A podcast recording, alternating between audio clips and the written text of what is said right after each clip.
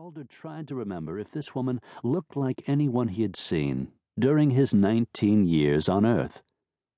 But just as the sorrow of the earthbound is shut on the other side of the death door, the memories of Earth are drawn away from the dying soul.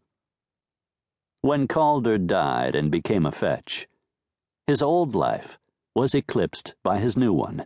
He could remember being human in a distant way like viewing a painting on a wall through an open door, one room removed. Whether the picture of a fetch's past life was heavenly or hellish, it appeared serene and remained motionless. Calder's own painting of his human life was a rich and shadowed thing, deep with color and detail, but as still as any canvas mounted on a wall. Before a theatrical arch, under the warm glow of a paper lantern, with his audience of gentlefolk standing or reclining about him, Calder played an ornate drum and sang so sweetly that everyone stopped to listen. At his feet lay a fur cloak, perhaps a gift from his noble patron. What songs he sang, and the name of his benefactor were distant to him now, in both time and interest. But sometimes, as he traversed the aisle and heard the pulse of music in the theater or feast of the soul in his charge, he would almost recall some snippet of tune or line of poetry that had been known to him on earth.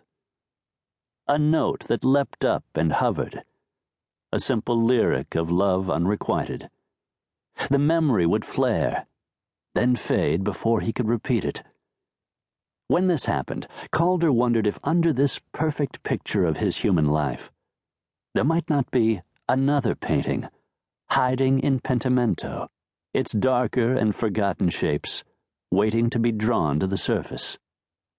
Calder tried now to recall women he had known on earth, but he could not remember any sisters or his mother. He imagined what the women might have looked like, those that listened to him sing. Graceful ladies in satin and pearls, nodding with admiration. But none of the feminine visions he could conjure brought him joy like this woman in white. Calder stood still so as not to disturb her, though he couldn't be seen or heard by most mortals. She must have been the nursery maid or governess for she was wearing a simple cotton dress with the sleeves rolled to the elbows.